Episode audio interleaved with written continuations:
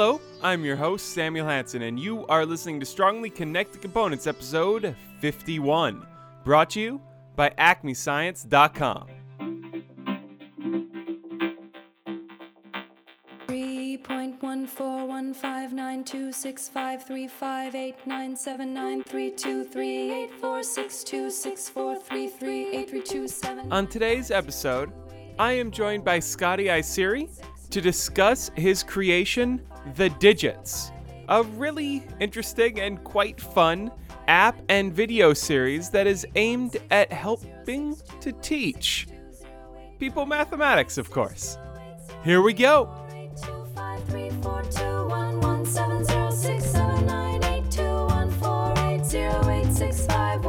Two eight two three zero six six four seven zero nine three eight four four six zero nine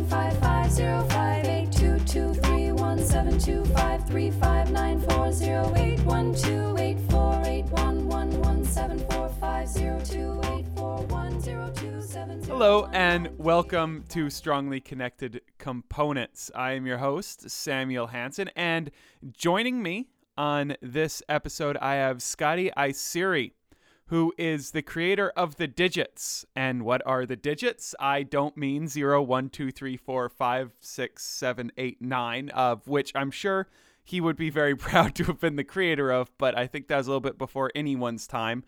And Instead, it is a very, very interesting and fun uh, game that is is trying to teach uh, people mathematics. So, Scotty Iseri, welcome to the show. Hello, thanks for having me. Uh, it's an absolute pleasure to have you on Now, here. So, I did, I did a invent very, three very and tight. seven. What? I did invent three and seven, but Oh, the rest well. of them I can't take credit for. I, I'm even more excited for this interview now. Lots to talk about. So I did a, a short little explanation there, but I'd much rather get this from your mouth instead. What is slash are the digits? The Digits is the greatest unknown rock band in the entire galaxy. People of the universe, my name is Poppy. And I am Gorgolax, Archduke of Planet Conquering, from the mighty planet.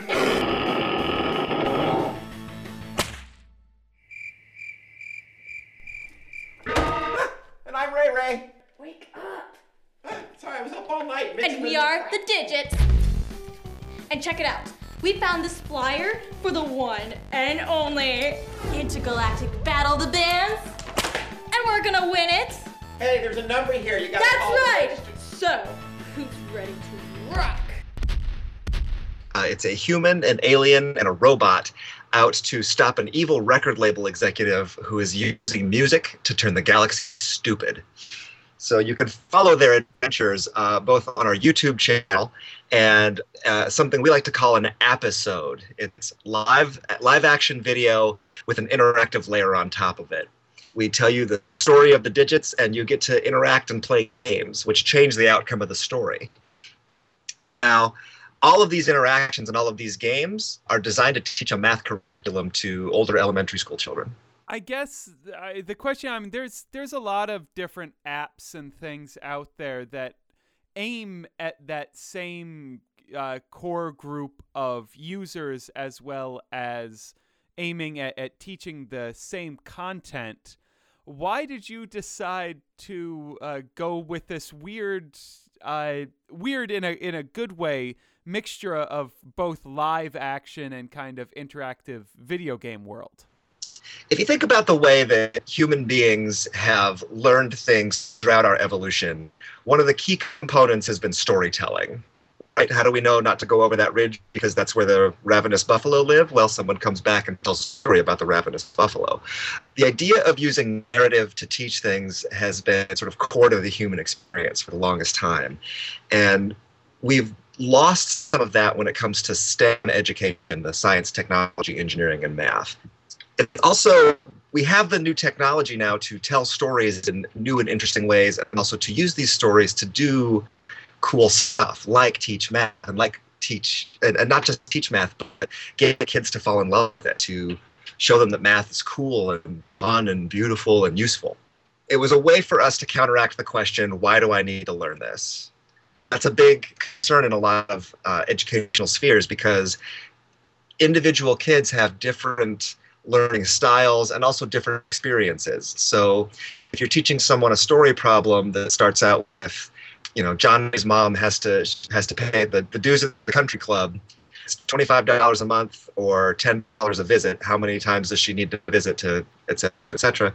If you don't know what a country club is, you've automatically got a block there. So we're bringing in the story and the narrative to sort of level that playing field to create an immediate relevance for the kids. Why do you need fractions? Because if you don't, an asteroid's going to hit your ship and it's going to crash land you on an alien planet. I mean that that is a good reason to learn fractions, uh, except except for the the students who are uh, of a more exploratory nature and would actually prefer to explore that alien planet. Sure, indeed, and that's part of what we call a, a self-leveling narrative. You know, we want the the story to level itself to what the child is learning and what they're um, what they're able to get out of the curriculum. So when you put together something like this, what what different types of people do do you bring in to both make sure that say the live action is good and the math content is good and the game content is good? It seems like you'd need a a large variety of individuals. Uh, our company is a, a Voltron machine of amazing people with amazing talents. Um, uh, key to it is our curriculum designer and advisor. Her name is Marianne Smith. She's a 20 year veteran teacher. She has been in classrooms with kids. She knows great tips, tricks, shortcuts, ways to explain the curriculum in a way that is relevant to the kids and also sticky, ways to get to stick in their heads working with Marianne, uh, we have writers who create the stories and create the narratives around it, who also work with our game design team and our development team. So it's really much a big uh, mix of these different talents all brought together, and and there's tensions there. Certainly, you get the the the writers and the creative team that that are frustrated when they can't figure out quite how to wrestle a math concept into a story, and uh, you get the curriculum people who are like, no, no, no, you're you're too far into this laser battle here. You gotta you gotta come back to the um, to the geometry that we're explaining, and you got the developers and the game designers who, you know, the the story is getting in the way of the gameplay experience sometimes, and and so finding that perfect balance, that perfect mix of interactivity, education, and narrative is is one of the big challenges of what we do.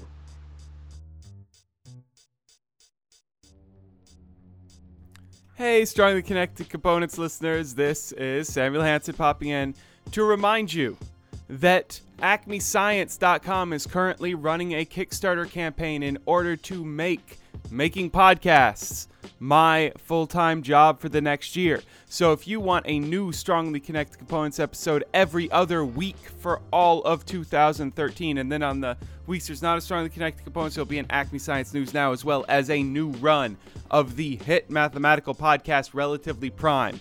The only way to do it is by this Friday, the 14th of December 2012. Head over to Kickstarter, search for Acme Science, and give some money. Because I love doing this, and I hope that you love listening, and I want to be able to keep getting you all the content, all the interesting interviews, all of the great mathematical stories that I can.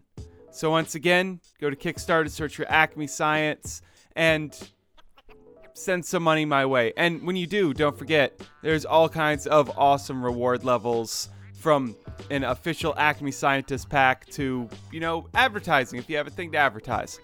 So, support my Kickstarter, please. And thank you.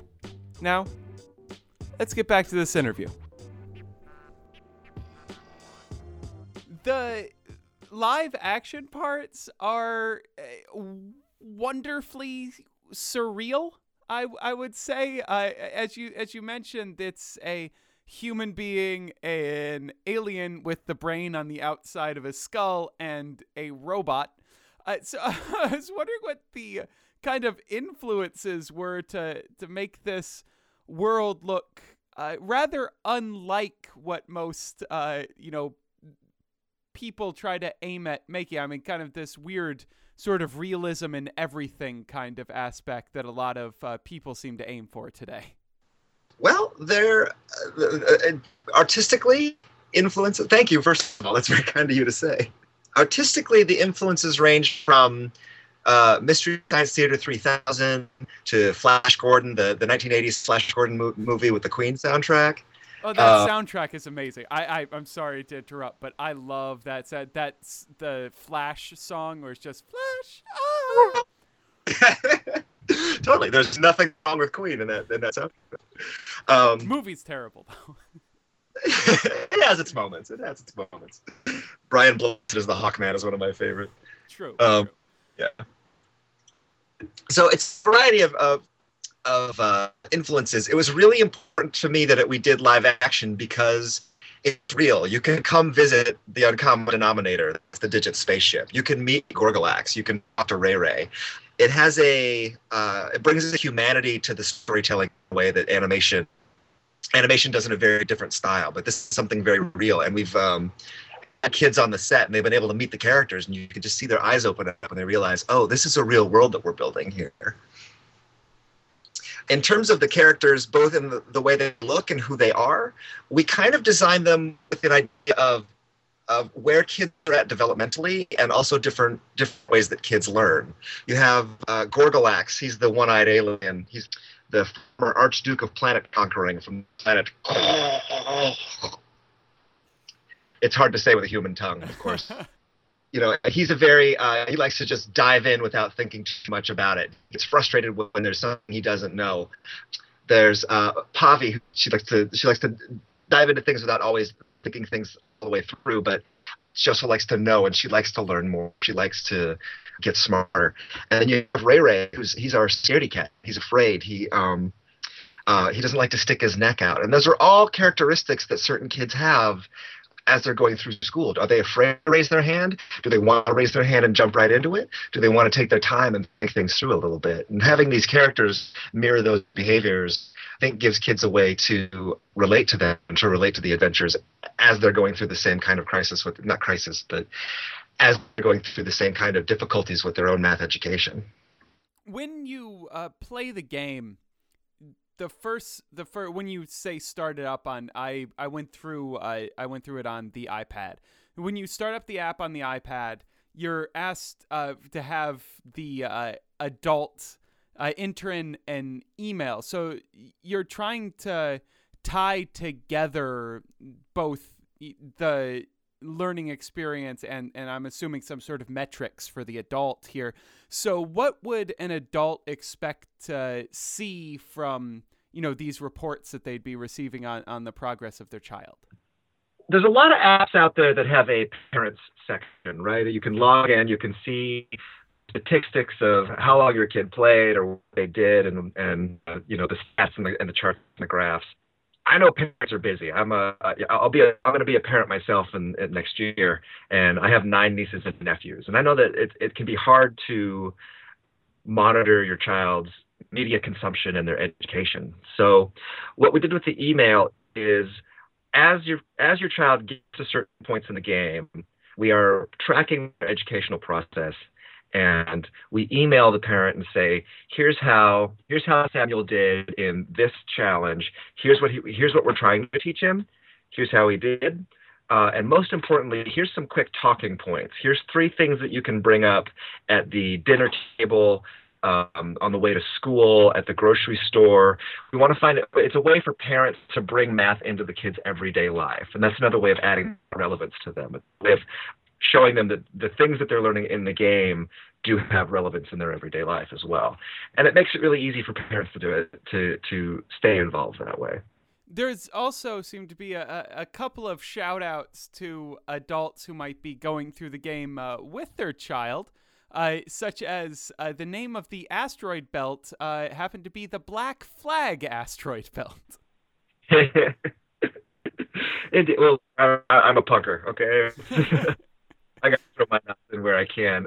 You know, we have uh, uh, we have a Danzig shout out later in the season. And the style of the music is very much meant to not annoy parents, right? Um, every parent had the you know the barn. A lot of parents have the have the horror of the Barney years, or you know, the terror of Teletubby time. You know, I think parents are people. You know, obviously, parents are people too, and good music is good music. So, just at the same time, we're showing kids that math can rock. When I show parents that that you know, math can rock as well. And and we also have to be quite honest here. It is the parents who probably own the credit cards that are going to pay for things.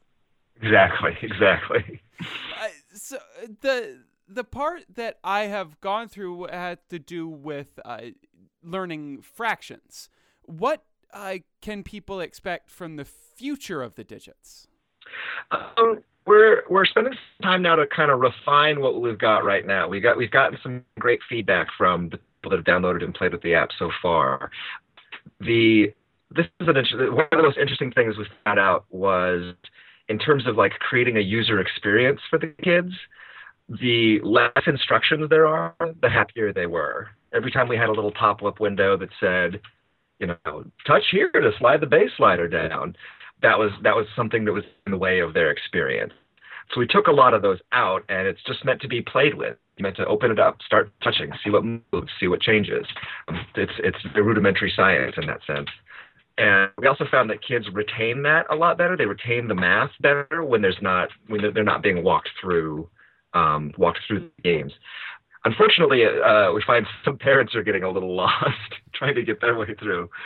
So we want to sort of refine both of those experiences so that the parent is involved. We can continue to involve the parent and make it easy for them to stay involved in the education, but also not not mess too much around with what the with the with the, with the child's experience. Do you think that that this uh, kind of method of instruction uh, of of using kind of you know apps and and in your case mixing in uh, narratives uh, with them is going to be something that that's really going to catch on and become a, a large part of the mathematical educational landscape? Uh, I, i'd like to think so. I think you see the effect that sesame street has had in the last 30 years of being being a lot of children's first experience to a preschool curriculum and how Sesame Street has become a part of kids' lives in such a way that they seek out learning. There's a love for Sesame Street, and and I think that creates a love for learning. But once kids are a little too old for Sesame Street, there's not there's not a lot out there for them in terms of things that are educational. So I I see it being you know we're never wanting to say that we're trying to replace teachers or replace a you know a strong one-on-one or you know a, a strong classroom experience but in terms of a way to make learning you say you say the words make learning fun and it sounds sort of trite I, I think kids like to learn. I think kids like getting smarter. I, I know with my the kids that I have in my life, one of the number one questions they they say to me is guess what, and then they've learned something new and exciting. And to put it in a storytelling world where they can feel that there's adventure behind it and excitement behind it, I think is is, is why we do what we do. In terms of uh, the the use of apps and the use of digital technology in education, I think um, there's a lot of companies out there that are that are that, that want to nail it. They're trying to figure out the best ways to take all these new tools that we have that are really quite young. You know, YouTube's only been around for seven years, and the iPad's only been around for four, I think. When did I? Four or five years. So we've had a lot of sort of world-changing technology and widespread world-changing technology in the last in the last decade, and it's a it's an exciting time to be making stuff for it because you're you we all get to sort of together find out the best ways to use it to make the world a better place and to play Angry Birds.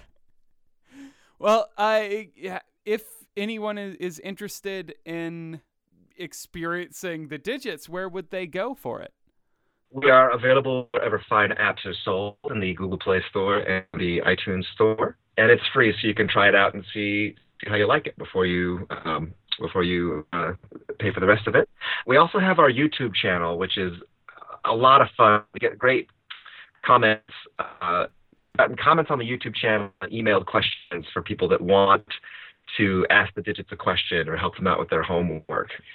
And really, this is one of my favorite things about it because it's an entirely new way to to interact with an audience and to be a part of their lives and in a really um, in a really concrete way. We had a, a six-year-old kid ask us a question. He wanted clarification on how angles work, and we were able to make a video and, and post it up for him. And last week's video, there's a classroom in Idaho that made a video for us.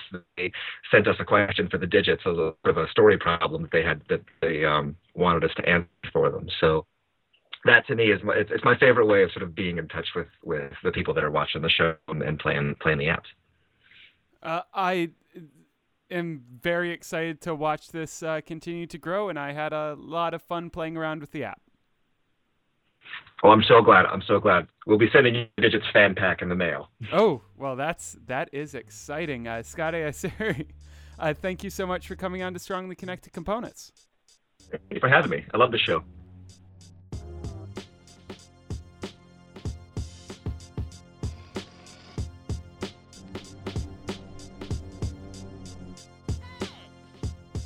That is all the time we have for this episode of Strongly Connected Components. Once again, do not forget about the Acme Science Kickstarter because I want to be able to keep making these for you and I need the help.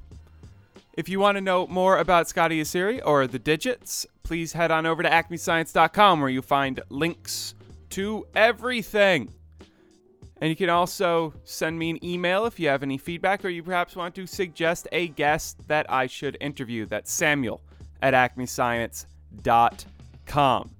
The music on today's podcast is the song Pie by Hard and Firm and Sun Under Shadows by SB12, who you can find over at opsound.org. And this podcast is, as always, licensed under a Creative Commons Attribution Share Alike license. So, you can take all of these words that I have said and recorded and edited together. You can remix it into whatever you want as long as you share it in the same way and uh, you know give credit where credit's due for the original content because that's what a creative commons license is and it's awesome and if you don't know more about creative commons than that head on over to creativecommons.org because they're great and i should probably say that more often.